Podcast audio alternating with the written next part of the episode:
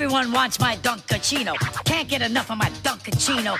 What's my name? Dunkachino. Dunkachino.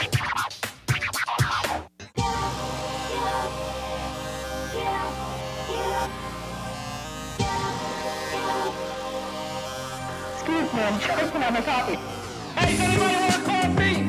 Who wants coffee? I just made a fresh pot of coffee. Does anybody want coffee? Who wants coffee? Does anybody want coffee? Who wants coffee? Having conversations about society, one cup at a time. Coffee with RW. Un cafecito. Pour yourself a cup and join us. Es un cafecito.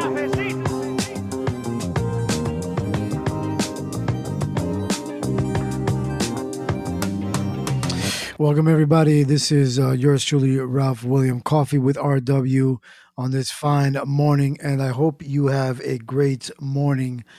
And make sure you have your beverage, a nice warm beverage, cold, depending on where you are in the world and what time of day you want to enjoy that beverage. First off, I want to say it was going to be a COVID somewhat heavy episode, so join at your own risk, listen at your own risk. And if you want to send me your hate mail or hate messages because of it, you can send it to @TheRalphWilliam on Twitter, @RalphWilliam on Twitter, and also follow my internet radio station as well, WESN, the Epic Strategies Network, on Twitter as well, WESN Radio, @WESN Radio. Also, if you want to join us in the crowd, meaning if you want to join us in the chat, you need to download this Podbean app, Podbean. And when you do that, you can join us live when I do the show. But that's only if you want to use it, if you want to chat with us, conversate with us, throw some feedback, call in, and all that stuff. Download the Podbean app on your Play Stores, wherever you get your apps, and you can join us in the chat. Just make sure to look for the Ralph William Podcast and hit that follow button so you know when I go live. It's usually a morning show. Every morning is usually a morning show for yours truly. That's why it is called Coffee with RW. And hopefully you do that. And because it is called Coffee with RW, I have mine at hand right at the moment. So for all of you out there that is going to join me in this fine moment, whether it be in real time or later on in the day, here we go. Let's do this. If you have your coffee mugs, your travel mugs, your sippy cups, your doggy bowls, if you have a beer hat and you want to drink it like that, then go ahead and do so. And join me in a sip of cafecito. Now that is delicious. That is good stuff. Very good stuff. All right. I know that can be annoying for some people, but I enjoy my warm cup of coffee. So I do want to acknowledge the people that are here live on the Podbean app. I want to say hello to Audrey Alquimva, who is in the chat, who also has a podcast on Podbean. So make sure, and wherever you get your podcast as well. Also, we have Shelby in the chat. Hello, Shelby. Good morning to you. We also see Linda joining us in the chat. Linda, how are you? We also have Ellie in the chat who joined us. I hope you're doing well, Ellie, who is in Iran. And I hope everyone is doing well. And for all the you no-names out there that don't have a name, we're just going to call you Creeper. Thank you for joining us, Creeper. We enjoy your company. All right. So I want to do some honorable mentions. Make sure to go check out Slacker82Alpha. This is a podcast that's out, and they are also on my internet station, WESN. Their show is on every Wednesdays at 7 p.m. Eastern Time, 7 to 9 p.m. Eastern Time. So you can tune in and listen to them. There are two veterans wanting to talk about their country and try to make it better in their ways. They are I don't know how else to say it, but they are very unfiltered. It's the best way I can say it. They are very unfiltered. So make sure you have earmuffs. I mean, earbuds on. Earbuds.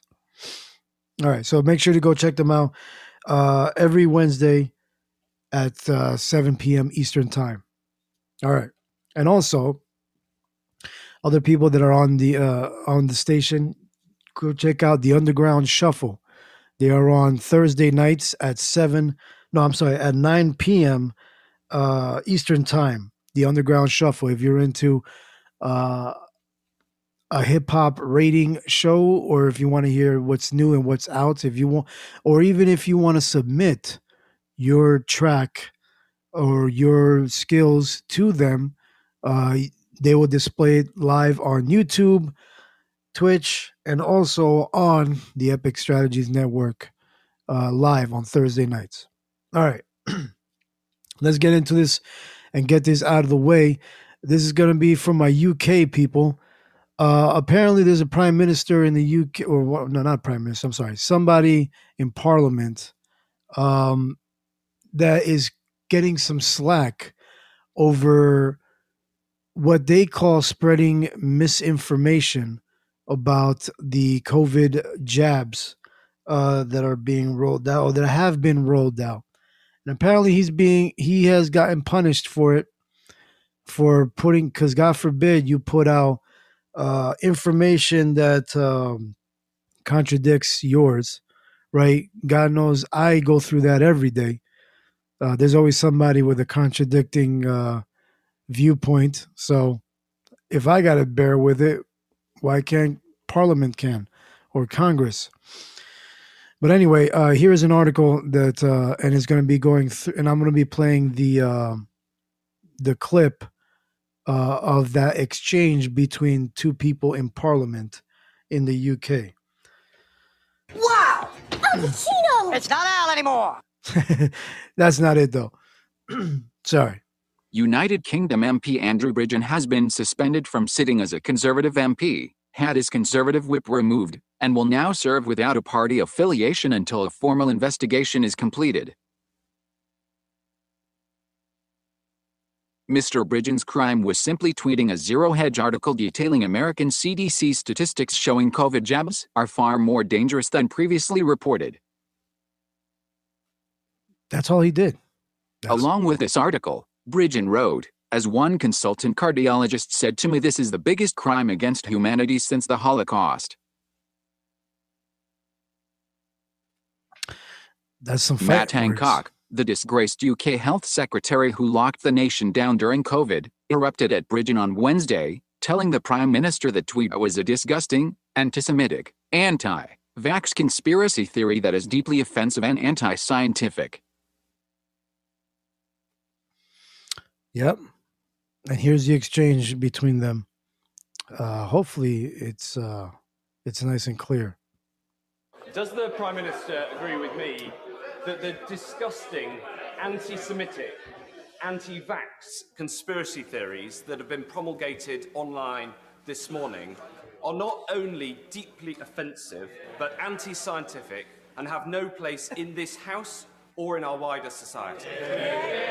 Prime Minister, well, can I join with my right honourable friend in completely condemning those types of comments that we saw this morning in the strongest possible terms. Obviously, it is utterly unacceptable to make linkages and use language like that, and I'm determined that the scourge of anti-Semitism is eradicated. It has absolutely no place in our society, and I know that the previous few years have been challenging for the Jewish community, and I never want them to experience anything like that ever again. Yeah. Yeah, he doesn't want to get Kanye. The British MP has been constantly sharing epic videos and articles exposing the dangerous shots lately, but apparently just typing the word Holocaust crossed a line for the Labour Party.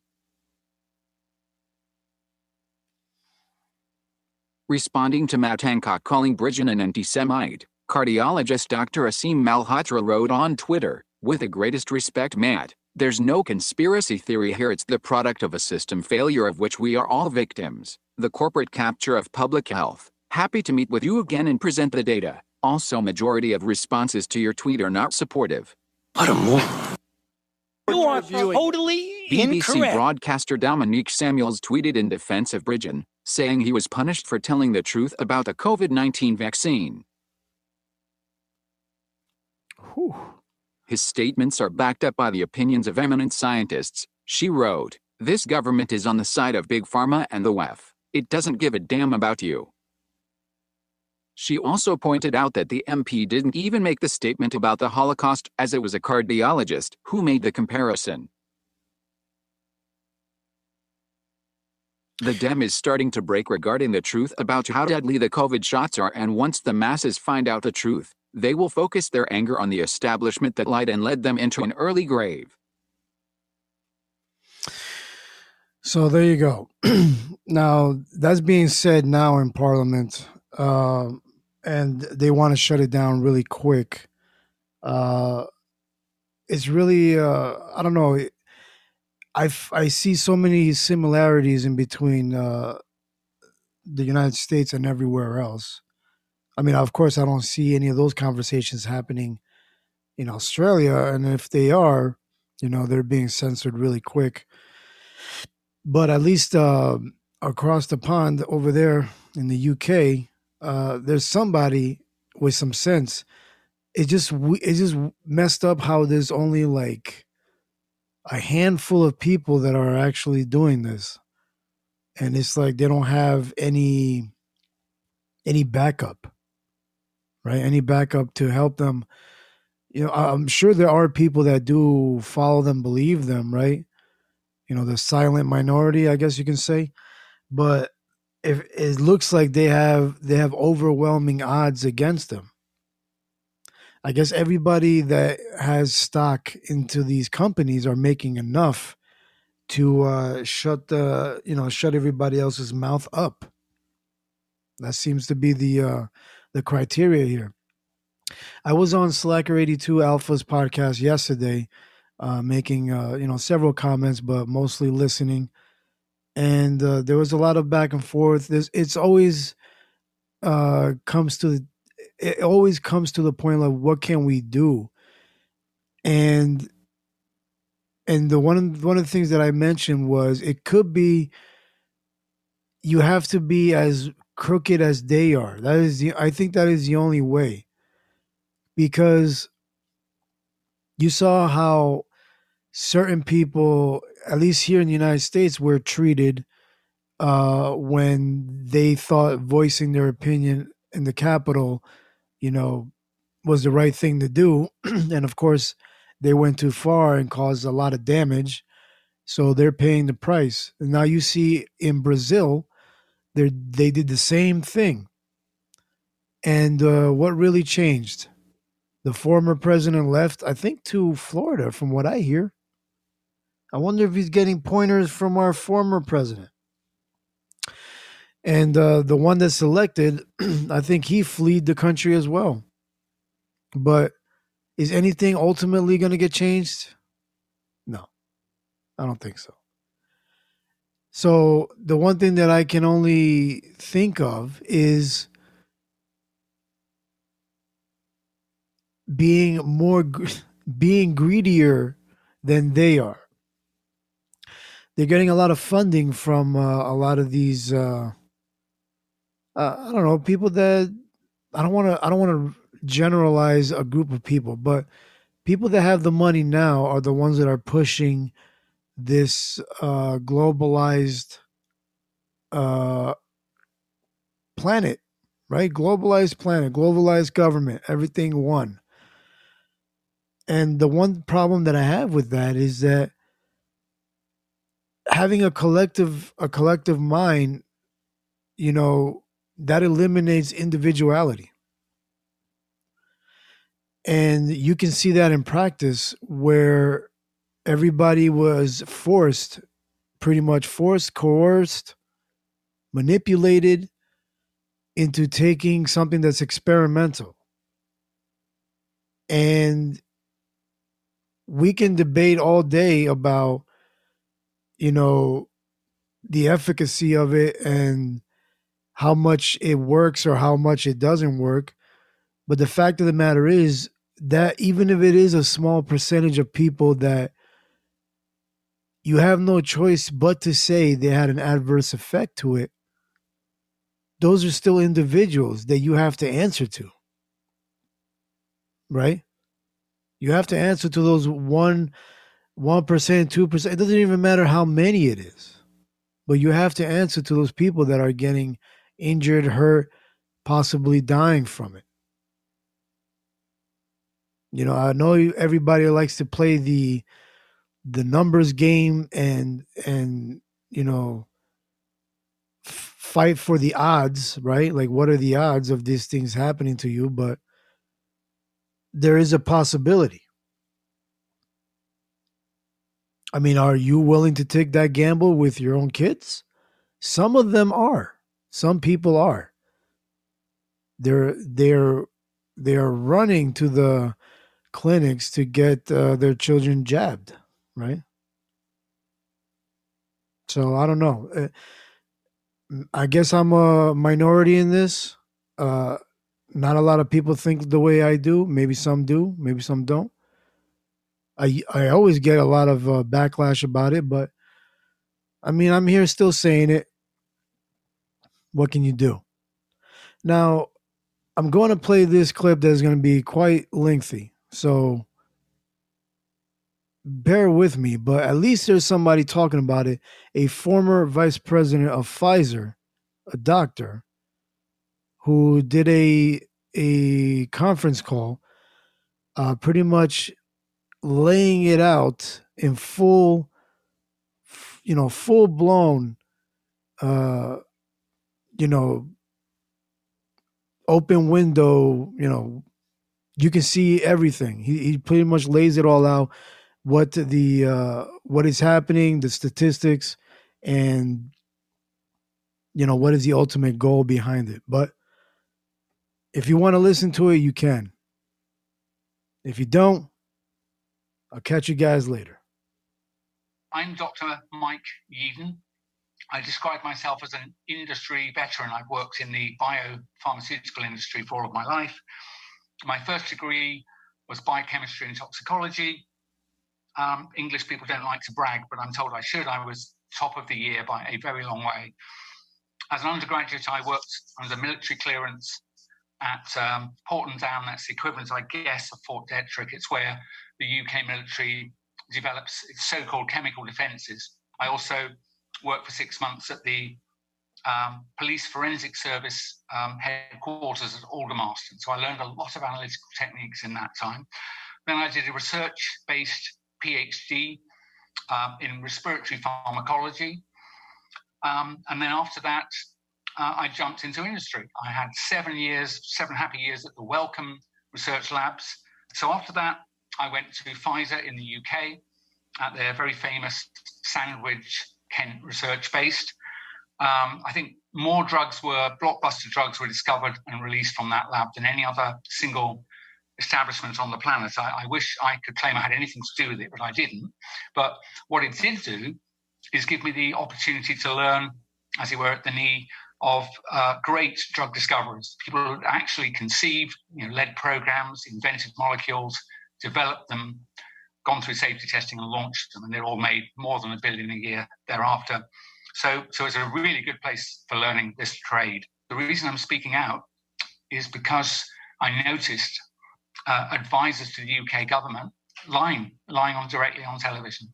And at first it was just kind of fascinating, but through the spring and into the summer of 2020, I became first alarmed, and then later in the year, frightened, and I still remain frightened. How could it possibly be that Germany, Italy, the United States, Iceland, Scandinavian countries have all got the same bunch of wrong information all at the same time. And I put it to you, ladies and gentlemen of the audience, there's only one way that can happen, and that's if they all agreed to do it beforehand.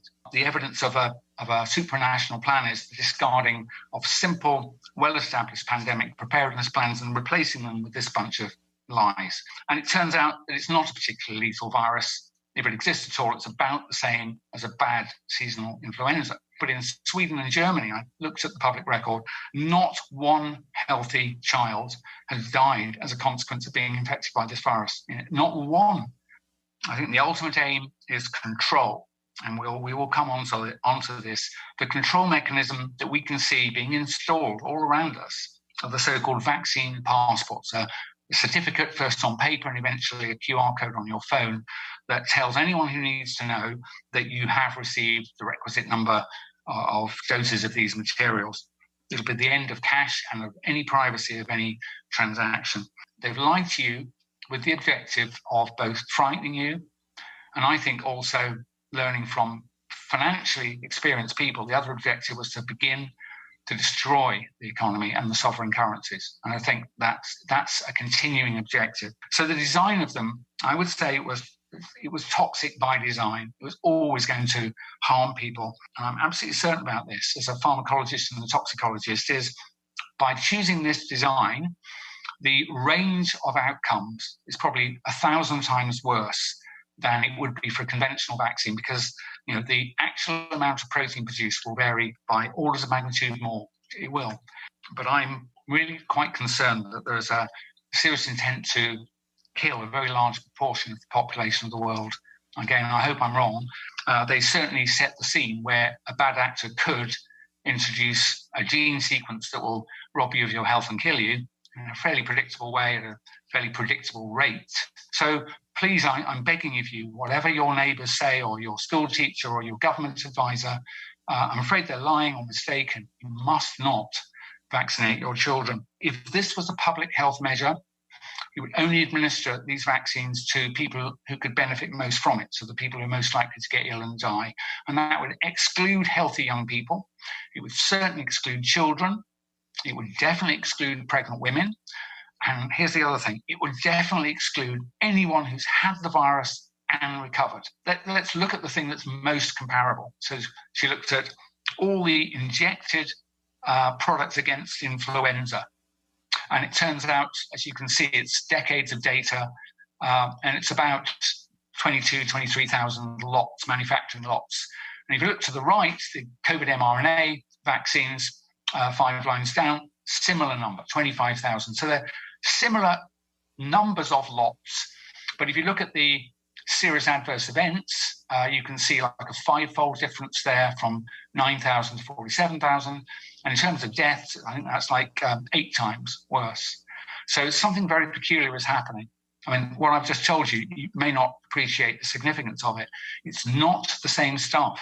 So if you thought it was the Pfizer-BioNTech COVID-19 vaccine that was used in the clinical trials, some of the batches contained something different. I wanted to show you what we think is a normal, well-manufactured, consistent, high-quality product looks like in the real world when you give it to, you know, millions of people over time. So now that's with that established, and the baseline is around 4, and the highest value was 37. Corvin, if you could show us the next slide. I think it is the next slide, yes. So this, by now, should start to take your breath away. Look how many batches of COVID products are worse than that. A number of things I want to point out here. One is the extreme level of side effects that we're seeing. Orders of magnitude, I would say just the rolling average here is looking like, I don't know, between 100 and 200 instead of 4. These are really toxic products. They really are toxic. These are people who've suffered and some of whom have died. But as you cast your eye across the, across the axis at the bottom, you can see that some of the numbers there are associated with very small numbers. They're so small that you can't see it registering on the thickness of the y-axis marked 0. And yet close to it, there are a whole bunch of batches that have got, 400, 600 serious adverse events per lot, and they're roughly the same size. That means there's not the same product. It's not the same stuff in each glass bottle. That's an offence in all sorts of ways against the Adulterating Drugs Act. It cannot be accidental because they are professionals that know how to manufacture consistently. It's not possible that this is small variation in product because it's, you know, an emergency situation, difficult to make. But what you've seen in front of you there, I've described it to other people. I said, I'm worried that this is calibration of a killing weapon. I'm afraid I've come to the conclusion that they're doing it on purpose because they're so professional. And after a year, they know this data. This data is their window onto the world. They can go into VAERS, they can filter for their own products and their own lot and batch numbers, and they can see what's happening. They know. So the fact they haven't stopped this tells me that they're at least okay with it, and I fear that this is deliberate. Why might it be? Why might it be deliberate?